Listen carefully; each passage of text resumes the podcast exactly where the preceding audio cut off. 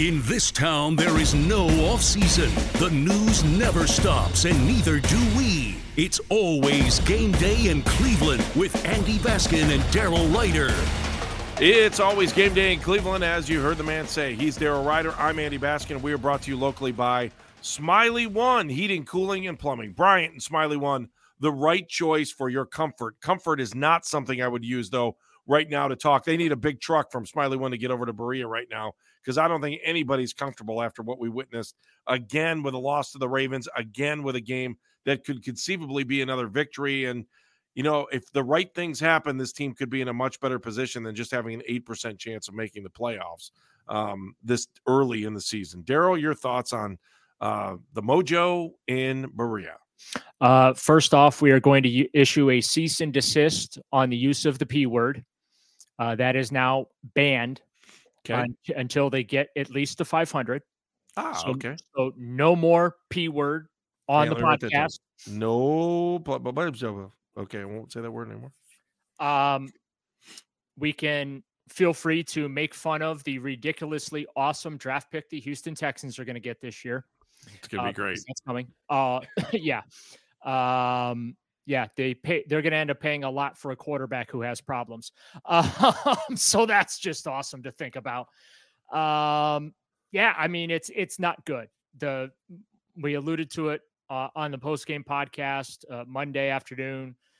Uh, went into it a little bit uh, more in depth with uh, Kevin Stefanski and Joel Bitonio and Sione Takitaki as far as everything that occurred, the yelling uh, in the locker room post game. Look, that that it's just it's a bad sign, right?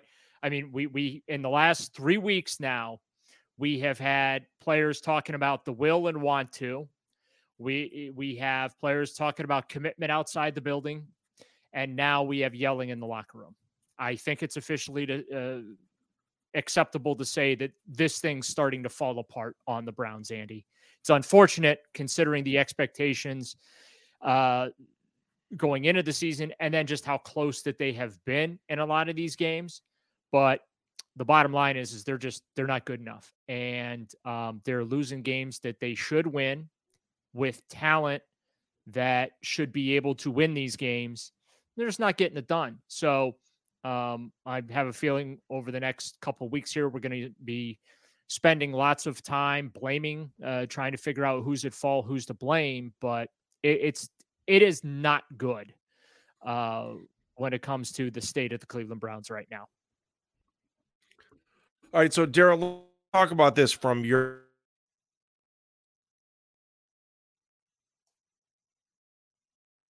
I don't have the ability to see the reactions because I think that's important when we're looking at what what's being said and, and what's there. So um I just like what you're saying isn't just something you like it's not a I don't want to say it's not a feeling it's a gut it's something you've witnessed before when you've seen these teams fall apart and I mean there's a basis for what you're seeing and what you're saying. Yeah, and uh I mean you know, we've already heard we got too much talent to be this bad. like we've heard this stuff. So um I just yeah, I mean, I I've seen a lot in 25 years. I know good teams uh, and chemistry when I see it. This team doesn't have that. They just they don't. Um, and like it is a concerted effort not to point fingers. You know what I'm saying? Like I can just feel this concerted effort within the locker room where guys don't want to be pointing the fingers at each other, but it also feels like they're just dying to call people out too. And I think if they keep losing, if this gets worse, we're going to start to see that happen too. Um, th- this is the toughest test of Kevin Stefanski's tenure here in Cleveland, without question, Andy. All right, so we're talking about cracks in the foundation is, is essentially what we're talking about, and I know there were plenty of people that talked today. So let's go through some of the sound that we heard uh, from uh, from Berea. Okay, let's see. Where do we want to start? Um, with the iceberg or seeing the iceberg coming? Let's see the iceberg coming first, and then we can hit the iceberg. It's a fair way to do it. Before we get to the boat being at the bottom of the ocean, we're gonna okay, we're gonna go in chronological order here. I find it interesting that you say that because what was it? The Mesopotamia was the boat that alerted the Titanic about the iceberg that they ignored, and then the, I believe the Mesopotamia was shot down by the Germans a couple years later, just a regular cruise liner. Yeah. That was I so just you know so I'm, I, I find the the historical reference in this show to be timely as I was just looking at some some of the stuff the other day. Uh, Mr. History Channel.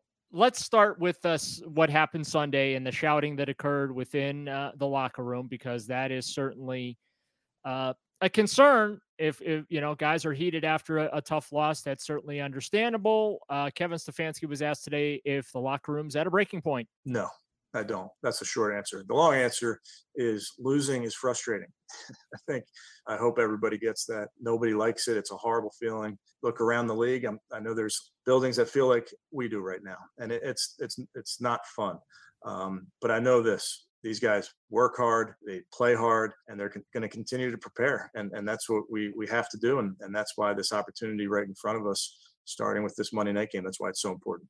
Ah, they try real hard. So they got that going for them. Which well, they're spending a lot of money to try hard, right? Yeah, they are. Although, what else can Kevin? I mean, have you ever heard a coach? Ah, I lost locker room. Nah, you know what? I'm gonna be honest with you. Guys hate me. They don't understand why I'm doing what I'm doing. Uh, you know, I'm calling these plays. I'm looking around. They look at me like I've got five eyes on my forehead. I mean, what? I don't know what else Kevin's gonna say in that in that position. He's yeah. got to say the locker room is stable. He has to. But yet we know that the report yesterday was, uh, whereas the mm, leadership was one of the lines that was uh, overheard in the hallway. Yeah. Uh, and we got plenty of guys talking about leadership. So, as they say, too many cooks in the kitchen, Andy. That's, I, I agree. That's, I, I think that's where the Browns are at, right? I mean, they have all these leaders at all these position groups and stuff like that, and the big leadership council and all that. It, it, it's just all, it's all empty air. That, I mean, that, that's how I, uh, uh, I look at that.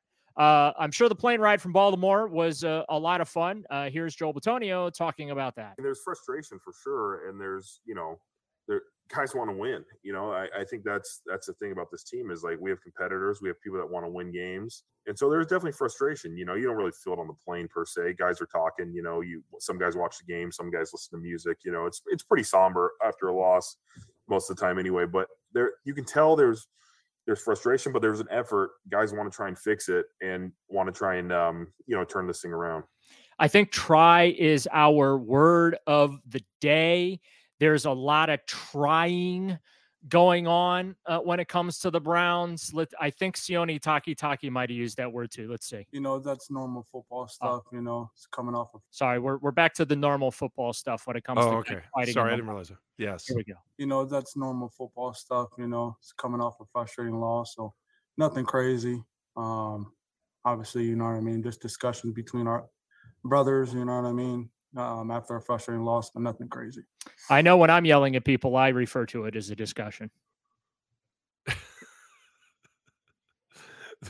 they should try being in the bullpen at a radio station every once in a while. We're in a newsroom at least five years ago before everyone was a robot and spitting out the same news that they decided at one corporate office that they would tell everybody. But that's another story for another day. I don't I don't know why I'm giving you insight into local news, but I am. As as uh, as someone who became infamous for making paint peel uh, behind the scenes myself. Yes. Yeah, uh, with one con- one-sided conversations. Yeah. Uh, no, uh, it, it's just it's it's it's not good. Um, look, it's uh, understandable. Guys are angry and frustrated. They should be. Um, but I, I just I'm kind of past the anger and frustrated stage. I just I want to see some results. I don't know about you and uh, uh, what's Kevin Stefanski think about that. I think you guys understand how frustrating it is when, when you try to win in this league and, and you and you come close and, and you don't get it done. It's really frustrating. And, and it's frustrating because the guys are putting in the work, coaches are putting in the work, but we got to come away with uh, victory. So we're, we're committed to that. We're working hard in, in this building today, learning from yesterday. Uh, because you have to, you absolutely have to. You have to learn some of those little things that, that we can take care of. And look, I I just have to stop. I'm sorry. Let me tell you what's frustrating. Can I be honest? So much learning yeah. They ought to have PA. Is it PhD? Is that the top one? PhD or just a Mensa group. It, let me tell you what's frustrating. Can I just give you one line? Watching the way they use Nick Chubb is frustrating. Yes. It's frustrating. Like he, he could say, This is frustrating. This is frustrating. This is frustrating. And if you want to use analytics, knock yourself out. You're 11 and 3 when that guy runs the ball more than 18 times a game. I cannot come up with any better stat than trying to use the best player on the field. I went off about it on our show today. I'm just I look, I like Kevin. I don't want Kevin to go anywhere, but he is digging his own grave on this thing. Run the guy, and if the guy doesn't like if I look in the stats as soon as the game's over and I see that he's run 22 times, but he only has 15 yards or he doesn't have anything, then I'll be like, you know what? Kevin's right. He shouldn't be playing him. The problem is, is that Nick is efficient. He is unbelievable when you give him a chance to run the ball. The offensive line likes blocking for him. Give him the friggin' ball and let him run. And I don't care if he's number three in the league in carries. He should be number one. And I don't care how much other teams run the ball or pass the ball. That guy is unbelievable. And you are sitting him in the bullpen when he should be starting.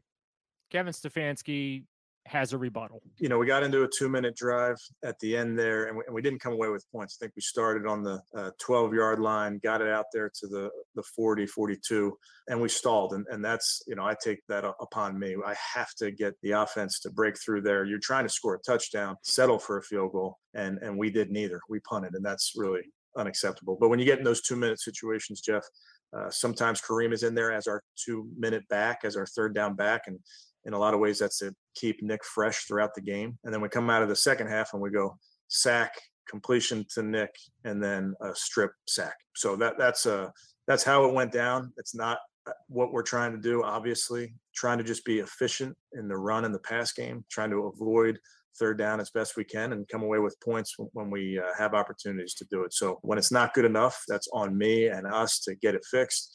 And there were just too many moments there uh, where the offense hit a lull. And versus a good team, you, just got to, you have to make the most of your opportunities. And I, I didn't feel like we did that. And, and that falls squarely on me. That lull has happened every game. Daryl, I know you're sleeping. I see you. That lull has happened every game in the fourth quarter. I can go back and read you off the times like I've been doing for Nick the last Chubb five is weeks. the most well-rested running back in the National Football League. He had 12 carries going into the fourth quarter. All right, I'm amped up. I'm fired up. We're looking at the cracks in the foundation. And I'm trying Just to stay run away. the guy. Just run the guy, please. All right, let's come back. We'll do a little bit more here. We got plenty more to talk about after the aftermath, and then we got Monday Night Football coming up ahead too. So it's always game day in Cleveland. If you like what you're listening to, well, why don't you subscribe to the podcast? Back after. Especially if you want to hear me snore some more. That's great.